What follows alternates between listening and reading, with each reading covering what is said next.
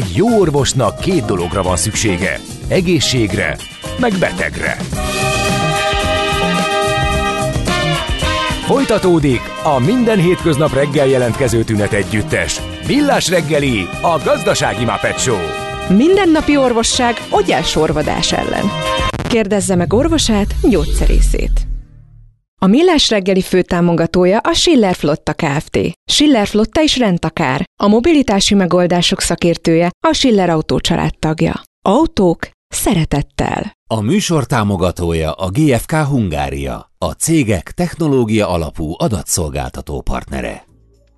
8 óra 6 perckor kívánunk nagyon szép jó reggelt mindenkinek ez a Millás reggelét a Rádió Café 98.0 február 20-án hétfőn reggel 8 óra 6 perckor Kántor Endrével. És Gede Balázsjal. És a 0636 980 980 üzenőfalunkra érkező üzenetekkel, meg a hallgatókkal persze. Vannak díjnyertesek, Igen. vaníliás korászon.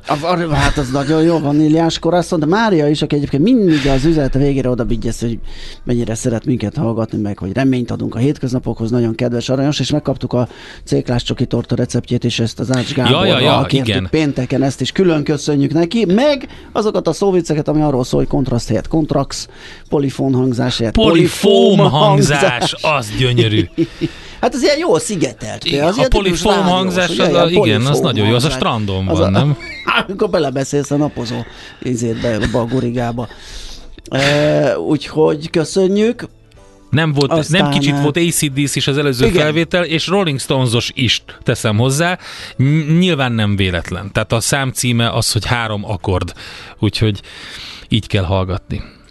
Jó, uh, akkor haladunk tovább szerintem. Azzal igen, a... igen, ja, várjál, is. Re- igen, ezt kerestem, a recessziós kisasszonyt. Ja. Ugye jelentkezzen kérem a recessziós kisasszony felvételre. Nézd meg egy ország adózását, és megtudod, kik lakják.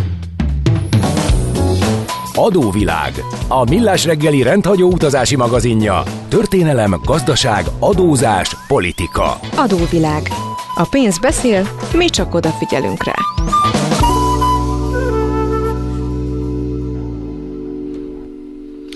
A legnagyobb platina kitermelő országok felé vesszük az irányt. Most Oroszország van itt az első ilyen valószínű, ő a legnagyobb, de ezt majd mindjárt elmondja nekünk Gerendi Zoltán, a BDO Magyarország ügyvezetője, adótanácsadó partnere. Szia, jó reggelt!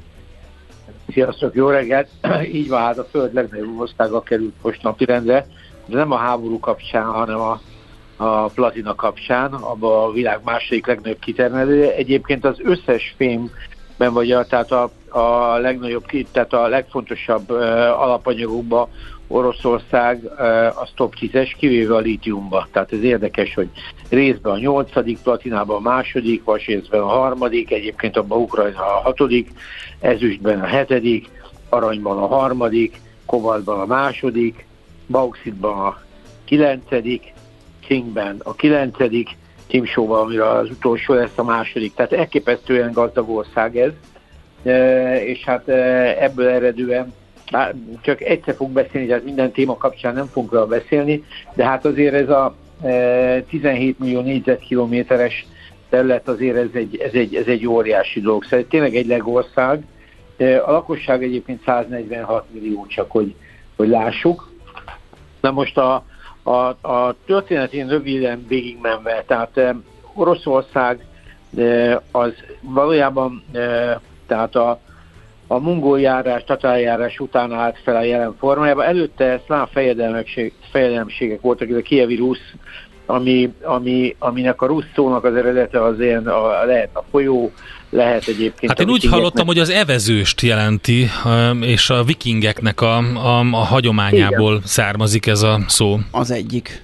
I- igen, Olvasat, tehát a kievi igen. szláv fejedelmség, aztán az, az, az igazából a, a mongolok, tatárok elsodorták, majd aztán 1547-től jön létre az orosz cári birodalom, amelyiknek aztán 1613-tól Romanov család lesz a, a feje. 1919-ben jön a forradalom, de itt érdemes előtte megállni, mert azt látjuk, hogy az alatt a pár évszázad alatt az, ez, a, ez a cári birodalom ez végig, végig növekedett. Tehát elképesztő ütemben, Tehát ez, ez az ország, és ez talán egy picit, picit nem mondom, hogy párhuzam a jelenlegi viselkedésük, de, de az agresszív területszerzés ennek az országnak a, az évszázadait abszolút keresztül, tehát áthatotta.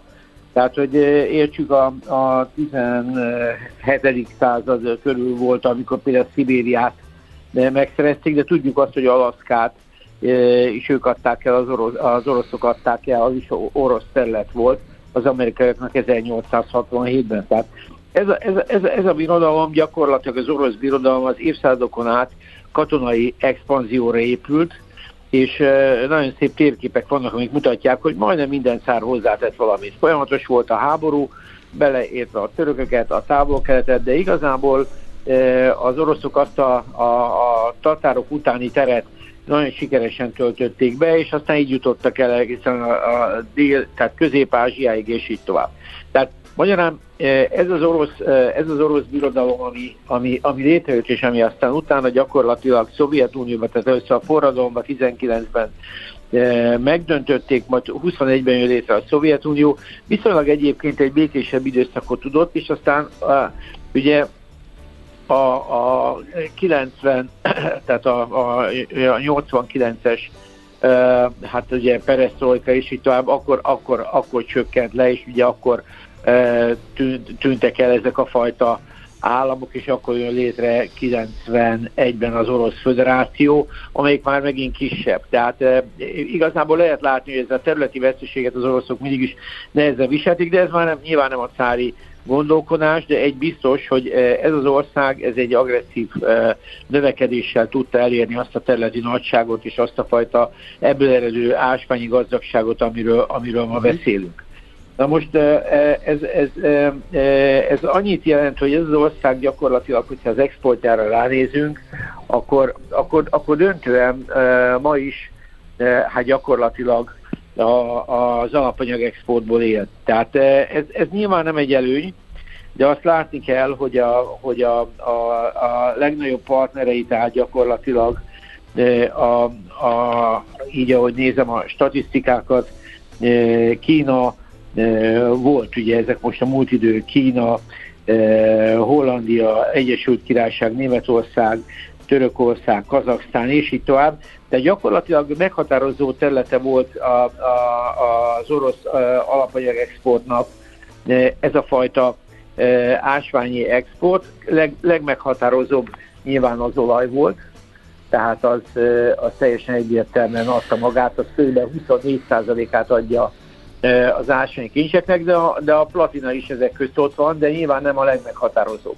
Tehát a, a, az orosz exportnak a döntő hányada az 24%-ban az olaj volt, annak finomított termékei, aztán a gázok, szén, és így tovább. Tehát gyakorlatilag most jutottunk el oda, hogy azok a szankciók, amelyik ezt a, amelyik gyakorlatilag az orosz, orosz-ukrán, hát most ilyen inváziót, háborút kísérik, azok most már a legnagyobb exportot terhelik. Igen, és azt Na nézem a... én is, hogy folyamatosan ugye a, a természeti erőforrásaikból gazdálkodtak, abból éltek. Ha az adatokat Igen. nézzük, akkor képzeld, hogy a világ legnagyobb földgázkészletével is rendelkeznek. A szénkészlet a második legnagyobb, a kőolaj a nyolcadik, és olajpalában pedig egész Európának, vagy hát ennek a résznek a legnagyobb készletével, tehát olajpala is van.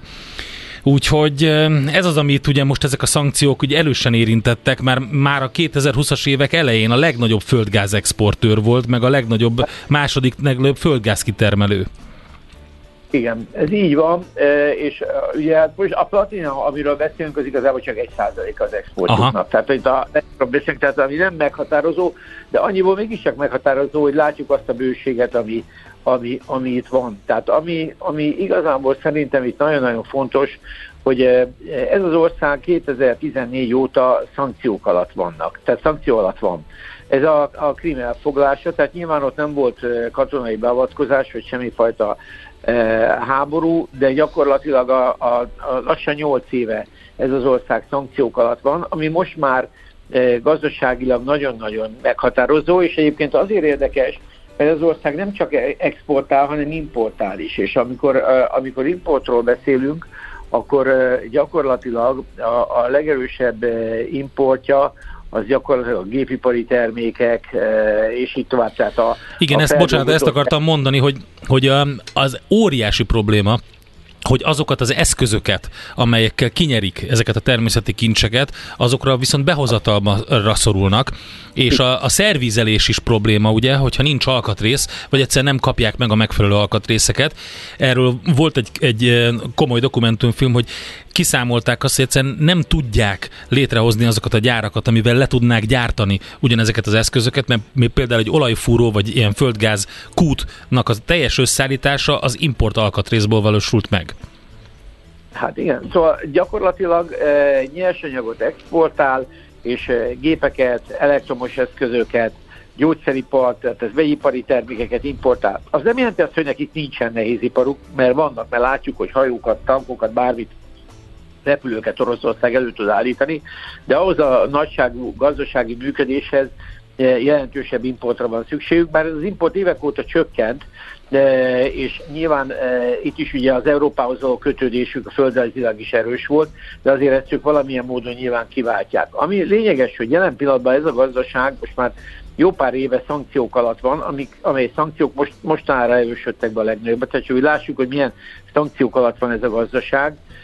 Gyakorlatilag pénzügyi szankciók alatt van, tehát ugye a bankoknak a SWIFT-ről levették a tíz orosz bankot, gyakorlatilag egy csomó minden egyéb szankciók vannak az orosz központi bankon, és így tovább. A közlekedésüket gyakorlatilag leszökítették és, és büntetik.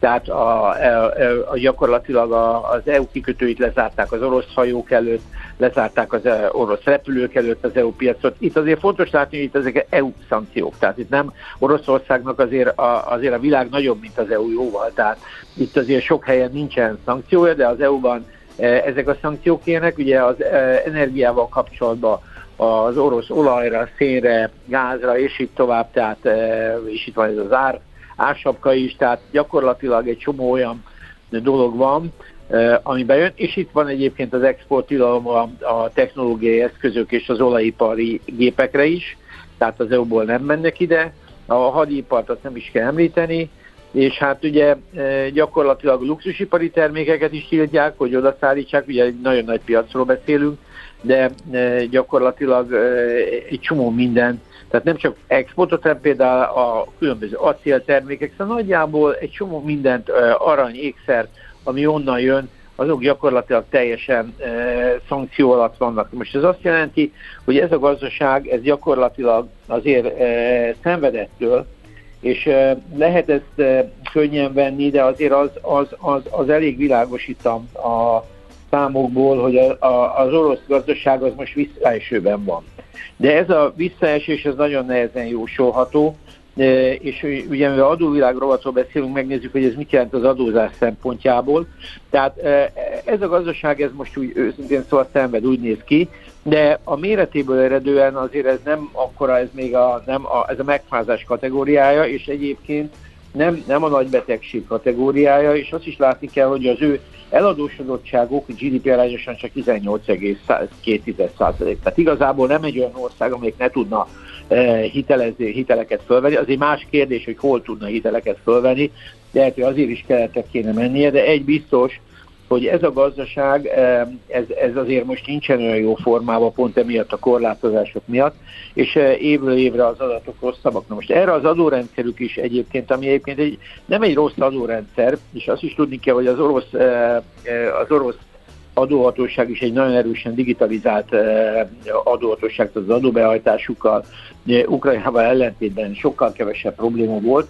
Azért eljutottunk oda, hogy a, az oroszok is adóemelésekbe gondolkodnak. Tehát, hogy lássuk pontosan, miről van szó. 20% az áfájuk, ebben itt én nem olvastam bármifajta változásról. Nyilván, a, a, ami az orosz árakat befolyásolja, az az árfolyam gyengülés változás, de azért a, a pont a, az export rubelvel történő denominálásával ők azért az orosz fizetőeszköz valamilyen szinten meg tudták védeni. A társasági adójuk az 20%, amiből Érdekes, hogy 3% megy csak a központi költségvetésbe, 17 az általában, 17% az a területen maradt, tehát abban annál a tartománynál, vagy annál a e, egységnél. Ezt, ezt egyébként meg szeretnék emelni, itt szóval egy fél százalékos emelésről idén, ami hát azt mondják, hogy a, amit még kiegészítenek, egy szeretnének kiegészíteni, ez egy, egy egyeztetés alatt van, hogy a legnagyobb üzletek egy úgynevezett egyszeri nagyobb adó hozzájárás is teljesítsenek a háborús költségekre. Itt azért azt lehet látni, hogy, hogy a, a, az ő költségvetési hiányuk a jelen állapot szerint nagyon kevés a pontos adat, az, azt, azt írják, hogy 1998 óta a lehető legrosszabb. Tehát gyakorlatilag azóta, tehát igazából Jelcin írának a utolsó éveit elérő szint ez. Tehát valamit lépni kell, és egyébként ez érinti a, a SZIA-jukat is, ami 13 százalék, tehát egy egykulcsos adó ráadásul, tehát emlékszünk arra, amikor például a, az orosz egykulcsos adó még a francia színészeket is lázba hozta Depágyi. Persze, hát igen. igen, nagyon, sőt, igen. Hát most nem hiszem, hogy ma már erre büszke volna, de a lényeg az, hogy itt is itt is egy emelés várható, sőt ez történik is. 15%-ra tesznek rá egy, második kulcsot bevezetnek, de az is egy kulcsos, ami 67 ezer dollár fölötti jövedelem, amit ők a, a gazdagok adójának tartanak, tehát ott egy, egy második kulcsot nyitnak meg. De nagyjából ez az, amit a, amit a, a, ez, a, ez a há, háború okozott. Most azt tudni kell, hogy nekünk is azért a hozzáférési lehetőségeink kevesebbek, mert a, a moszkvai BDO, az orosz BDO cég az már nem létezik, tehát kivonult a hálózat innen is, tehát viszonylag nehezebb aktuális információt szerezni. De egy biztos, hogy az ország a jó idejében nem tudta megoldani azt, hogy az export, exporttal egy ideig nem tudott felépíteni olyan kulcsiparágakat, mint a high-tech iparágak, uh-huh. vagy mhm. egyéb is. Azért vagy valami, amiben holland... nagyobb hozzáadott értéke van, és ne csak az legyen, Igen. ugye, hogy magát a nyersanyagot Kiszolgáltatva ki. az árfolyamok Igen. ingadozásának, ugye mert mindig attól függ a büdzsébevétele, hogy éppen hol áll az olajára, többi alacsonyan, magasan. De ők ebből rendkívül jól megéltek eddig Aha. is, és érvény a történelmi helyzetet, szóval ez a fajta birodalmi gondolkodás kiegészítve ezzel a fajta úgymond nyersanyag, vagy gyakorlatilag ilyen stratégiai ásványi kincs vagyonnal, azért ez egy hihetetlen erős kombináció. Úgyhogy egy biztos változik adójogilag Oroszország, kisebb emelésekkel indultak. Én nagyon remélem személyesen, hogy ez a háború minél előbb lemegy, és akkor békebeli orosz adókról tudunk majd beszélni. De úgy tűnik, hogy jelen pillanatban a háború hatásai még azért az orosz adózásban csak nagyon marginálisan jelentek meg. Oké, okay, Zoli, nagyon szépen köszönjük, köszönjük szépen. az összefoglalót, további szép napot, jó munkát nektek! Nektek is, sziasztok! Szia! Gerendi Zoltánnal, a BDO Magyarország ügyvezetőjével, adótanácsadó partnerével néztük meg Oroszország ö, pozícióját, mint, mint ásanyanya kitermelő ország. Majd Botond, Feledi Botond külpolitikai szakértő jön, és ő foglalja össze, hogy mit kell tudni a legújabb fejlemények, geopolitikai fejleményekről, nyilván előtérbe helyezve az ukrán háborút. Szerintem csináljuk azt, hogy zenélünk egyet, utána a feles híreket elmondja Andi, és utána beszélünk Botondal, hogy mindenre legyen idő. A zene pedig nem véletlen választás, mert hogy már egy éve zajlik ez a háború. Néha úgy nehéz is belegondolni, hogy tavaly ilyenkor kezdődött el, és, és azóta... Pár nap múlva talán 24-e volt? Valahogy, uh-huh. valahogy így egy év vesélyforduló van. Nem sokkal a háború kezdete után elkezdték azt rebesgetni, hogy a 1984-ben íródott szám legyen a protest song a, a, ja, ennek a háborúnak. És utána D. Snyder az áldását adta erre, eltekintve attól, hogy bármiféle jókat vagy jogi jogdíjakat zsebeljen be.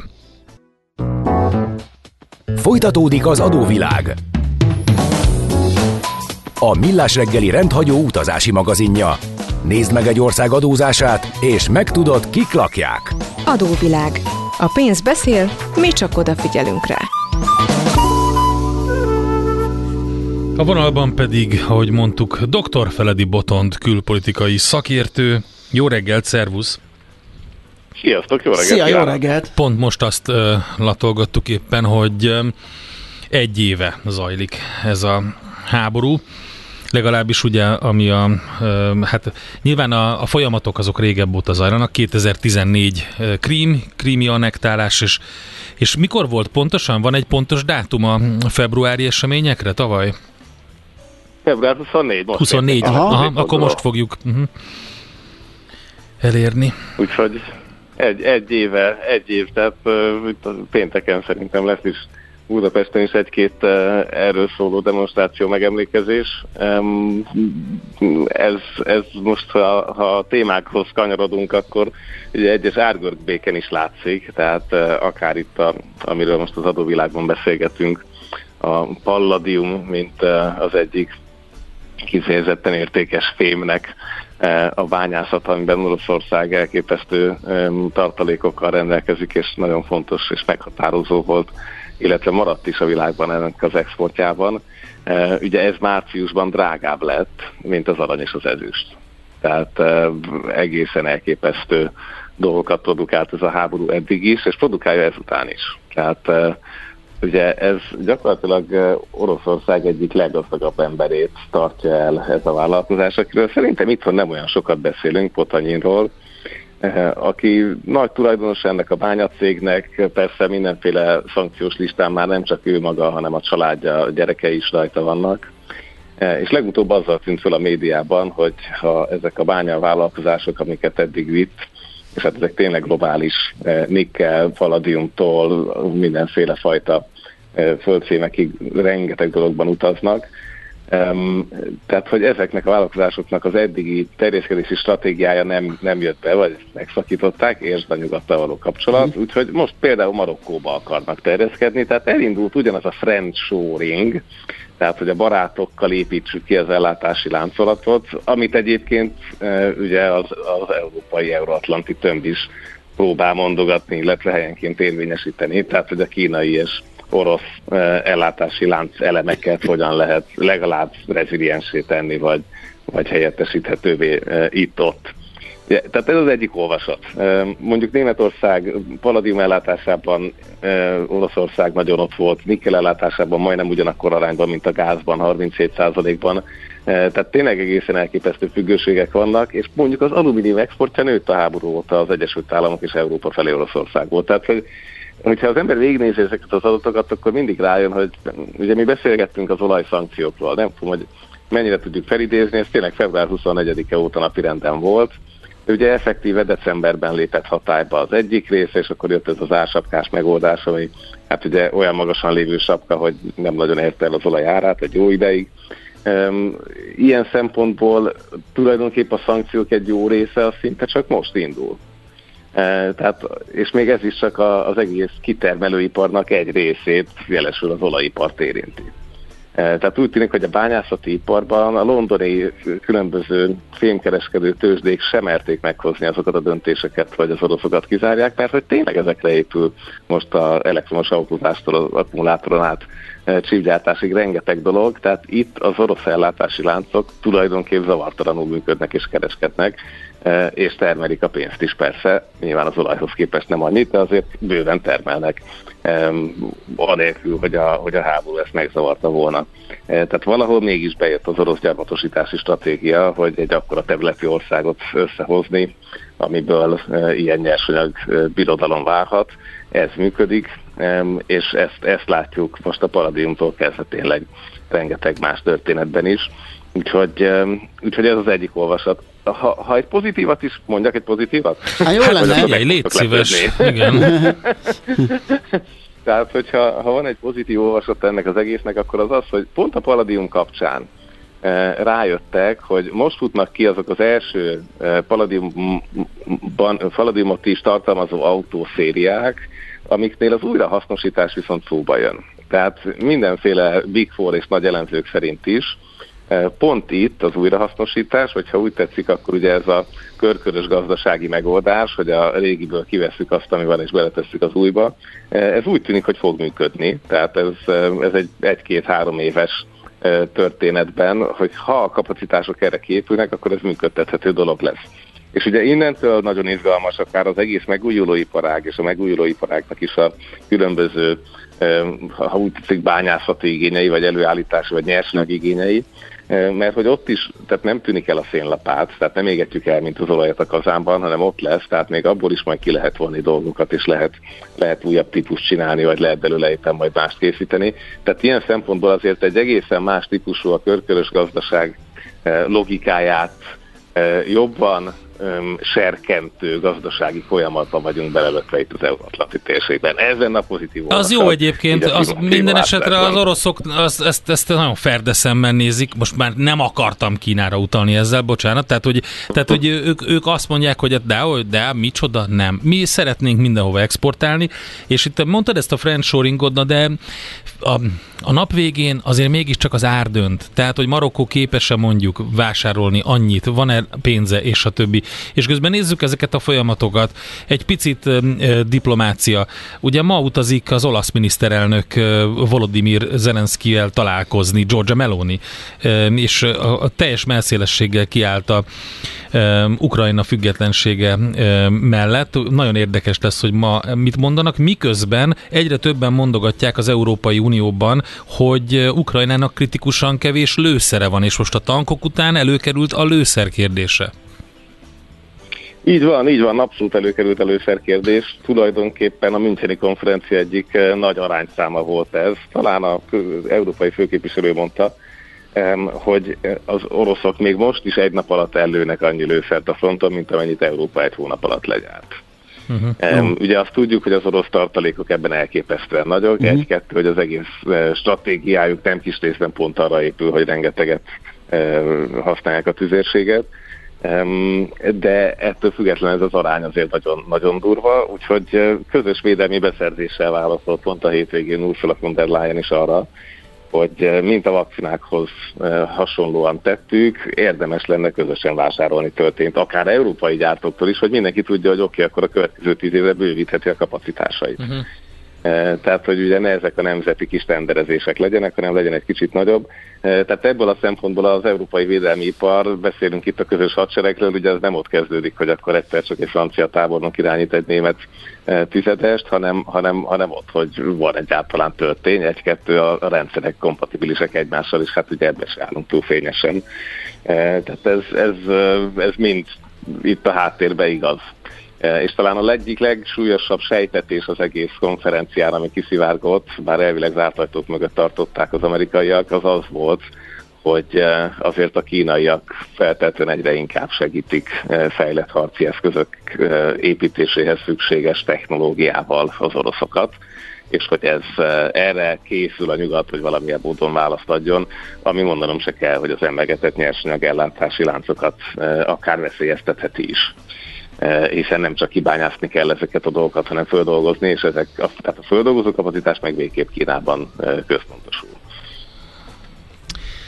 Oké, okay. akkor a, fe, eh, a ferdeszem az mégiscsak bejött ebbe a dologba, de rendben, értem. Hát ezekben a sztorikban nem, nem tudnám bejönni, uh-huh. és tulajdonképpen ezek, ezek azok a stratégiai hibák, amiket elkövetett Európa, hogy, hogy azt hittük, hogy elég a elég a tudás meg a szabadalom, és aztán most már ott vagyunk, hogy a szabadalmat is ugye ki lehet hekkelni a, a kibertérből, és el lehet vinni, vagy meg lehet venni ezeket az európai cégeket, és el lehet sokáig, sokáig tenni ezeket Igen. a szabadalmakat.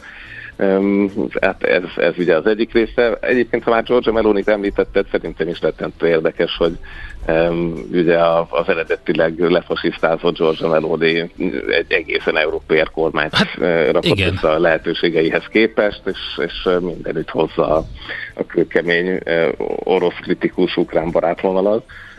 Úgyhogy ő, ő abszolút ebbe látta meg Olaszország számára kivezető útját, nyilván azzal együtt, hogy 200 milliárd eurónyi felújítási e, alapot szeretne elhozni Európából, e, tehát uh-huh. az az ő kormányzását is azért nem kicsit segíti, hogyha ezt a pénzt le tudják hívni.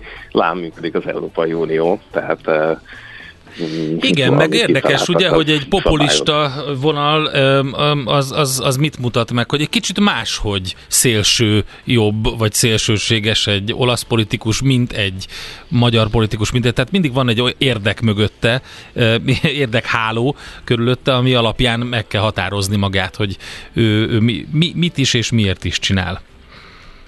Hát meg tőle, tőle szélebbre ketten állnak a palettán, tehát neki ugye sem Berlusconival, sem Salvinival nem biztos, hogy ja, érdemes versenyezni. Illetve hát kérdés, hogy ők ezt így fogalmaznák-e meg, de mostanra a koalíció szempontjából egyre inkább így tűnik.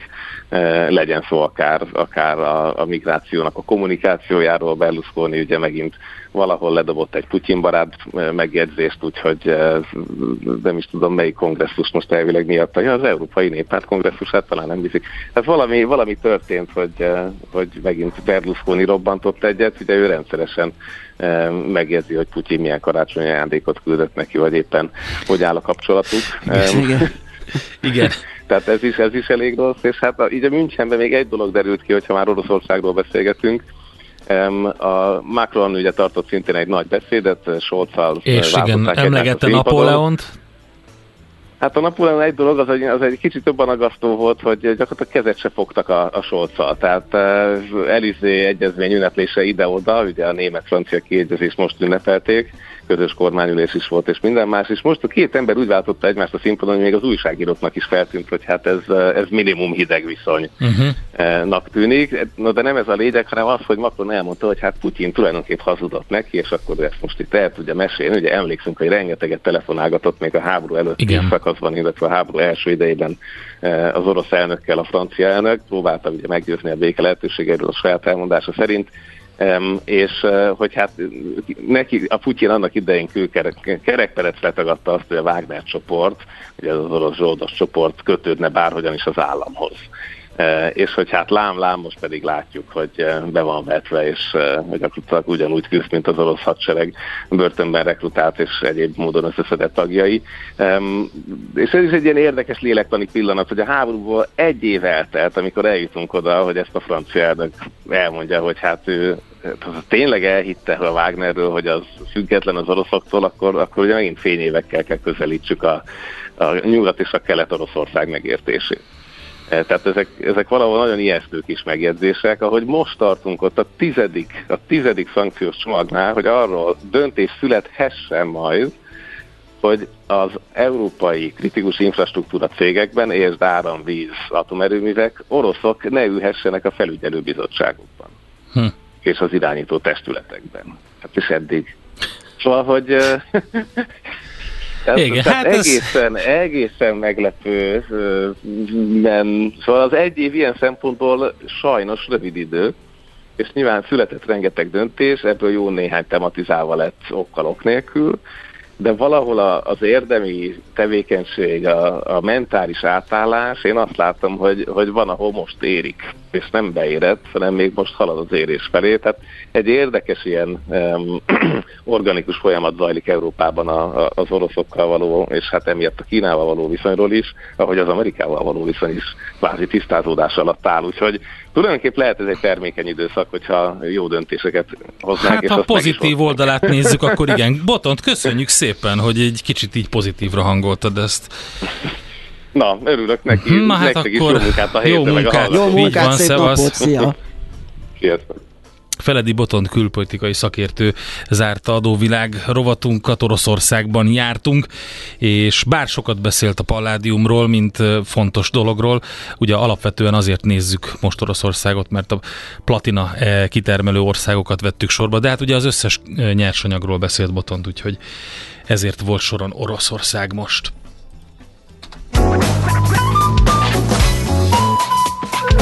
Adóvilág a Millás reggeli rendhagyó utazási magazinja hangzott el, ahol az adózáson és gazdaságon keresztül mutatjuk be, milyen is egy ország vagy régió.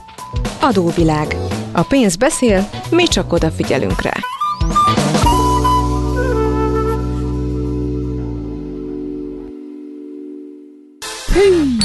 Jé, hát ez meg micsoda? Csak nem. De, egy aranyköpés. Napi bölcsesség a millás reggeliben. Hm, ezt elteszem magamnak. Egyik születésnaposunk Pierre Bull, ahogy azt lehallgattuk a forvóról, a helyes kiejtést, 1912-ben született ezen a napon ugye a Majmok bolygóját és a Hidok Vájfolyónt említettük, mint nagy műveit. Ez pont abban van. Gyanítom. A hídak vájfolyóban. Igen, a következő idézet, ami így szól, az ember mindig időt veszít, ha túl gyorsan akar haladni. Hát és ezt azt gondolom, hogy itt az orosz-ukrán háború egyéves évfordulóján ez eléggé ül most. Tudod, mi az a koktél cseresznye? Hát azt, hogy hol szeret a cápa, akkor figyelj, mert játék következik. És a helyes megfejtést beküldők között minden nap kisorsolunk egy páros belépőt a március első hétvégéjén a Paplászló Budapest Sportarinában megrendezésre kerülő konyha kiállításra. Az esemény szervező Trade Fairs Central Europe Kft. jóvoltából. Mai kérdésünk pedig a következő. Egy liter víz felfor, felforralásához melyik konyhai gépet válasszuk, hogyha a legkevesebb energiát szeretnénk használni? A. A villanytűzhelyt, vagy B. a vízforralót, vagy pedig C. a mikrohullámú sütőt. És ne tessék nagyon túl gondolni, mert egy kedves hallgató írta, hogy most indukciós, vagy ilyenes, olyan sok. Azt mondjuk, hogy villanytűzhely, akkor egy Az villanytűzhely. Így van. Villanytűzhely, vízforraló, mikrohullámú sütő. A helyes megfejtéseket ma délután 4 óráig várjuk a játékukat rádiókafé98.hu e-mail címre. Kedvezzem ma neked a cseresznye!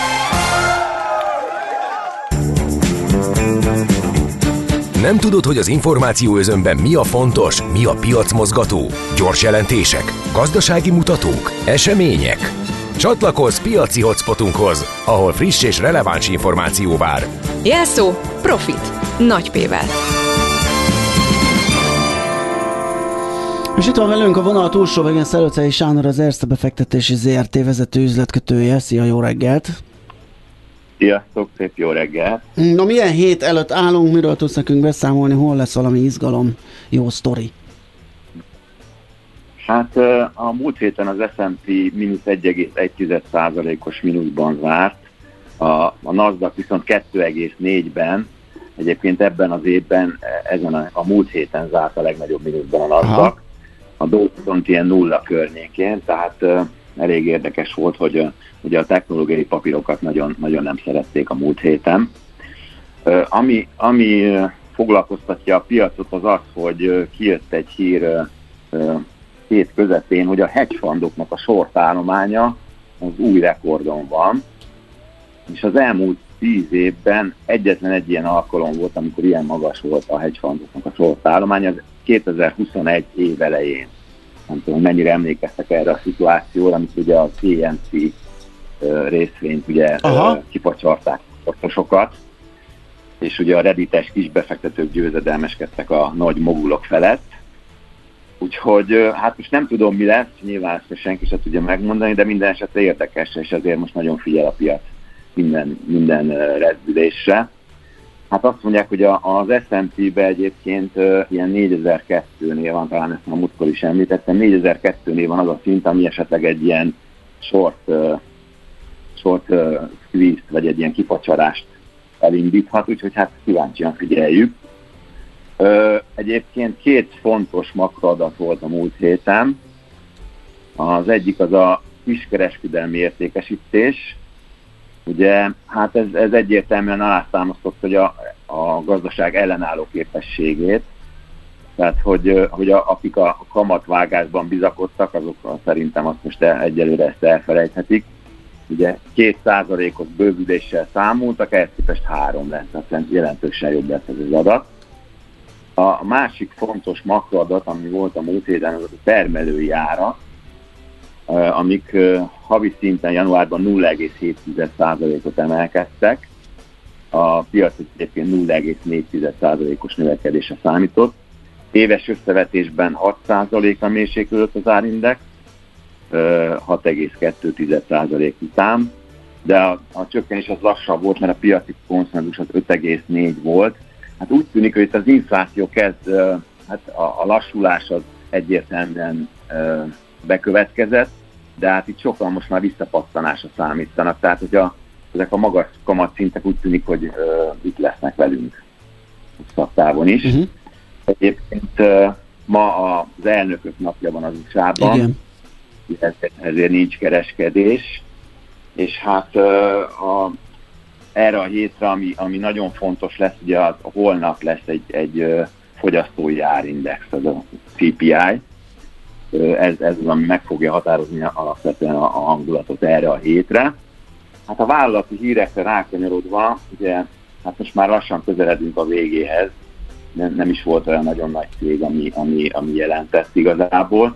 A, a, ezek közül is mondjuk kivétel a Cisco, ami, ami nagyon jó eredmények hozott, tehát 13,6%-os milliárd dolláros árbevételt produkált, várakozás meg 13,4 volt. Viszont a, a, ami még jobb volt, az az adózott eredménye, az hát 2,7 milliárd dollár volt, és hát jóval kevesebbet váltak, úgyhogy a Cisco az nagyon jó teljesített, ugye egyébként meglepetésre, mert azért jellemzően ugye a, a technológiai eszközöknek a kereslete az világszinten azért drasztikusan visszaesett az elmúlt egy-két évben, de ennek ellenére a Cisco az, az most kivételt képez, és jelentősen jobbat jelentett, mint amit gondoltunk. A másik pozitív meglepetés az az Airbnb volt.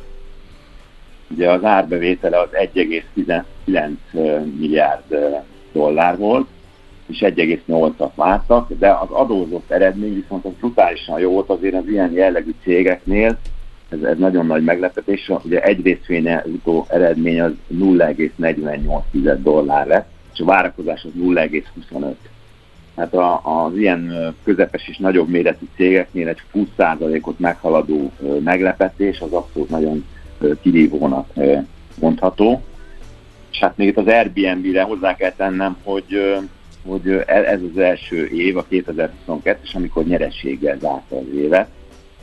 Tehát ez, ez ugye meg is látszódott a, a részvényárfolyamban is, hogy 40%-ot tudott emelkedni eddig ebben az évben és hát 20%-kal nőtt a foglalt éjszakák száma év per év alapon, tehát ez is kiemelkedő.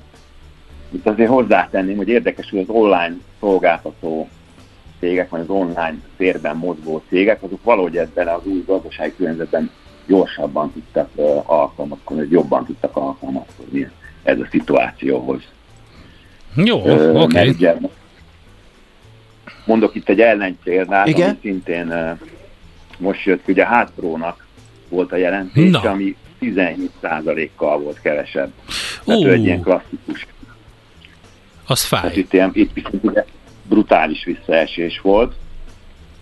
Ugye meg is büntették rendesen az árfolyam mozgást. Ö, ami még ö, érdekes volt és kihagyhatatlan, mindig beszélünk a Tesláról, Igen, jó, de persze, mert volumenben a legnagyobb kereskedés bonyolítja le, de hát jó, oké, mi van vele? Picit visszapattant. Ugye kettő hír van a Tesla-val kapcsolatban. Egyik ugye az, hogy a New York állambeli Buffalo-ban működő Tesla üzem munkavállalóinak szakszervezeti törekvéseit nem nézte jó szemmel ugye a vezetőség. A jobb fizetés és a munkavállalók terheltségének csökkentésére folyó küzdelemben úgyhogy elbocsátások történtek itt ebben a részlegben, uh-huh. mert ugye ez így meglepte a befektetőket. A Tesla egyébként alapvetően toleráns szokott lenni a, a munkáltatókkal, de hát most úgy tűnik ez mégse így történt.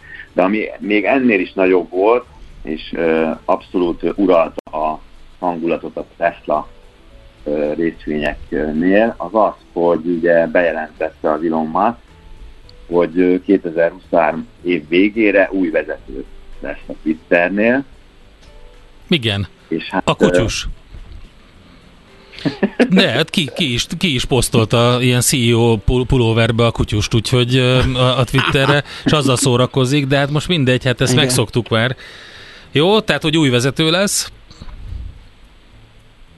Úgy hát így e, ezt, ezt pozitívan értékelte alapvetően a piac. Ugye a, a Tesla, a, ugye beszéltünk róla, hogy a technológiai papírokat nem nagyon kedvelték, ezen a héten. Hát most a Tesla kivétel volt, tehát mindenki hmm. esése számított, Igen. és hát abszolút tartotta magát a 200 dollár fölötti szinten. Oké, okay, nagyon szépen köszönjük le. ezeket a sztorikat. Jó munkát nektek, jó kereskedést! Köszönöm szépen! Köszi, szia! Sziasztok! Sándor az Erste befektetési ZRT vezető beszélgettünk. A Millás reggeli piaci hotspot rovata hangzott el. Azonnali és releváns információért csatlakozz piaci hotspotunkhoz. Jelszó Profit. Nagy P-vel.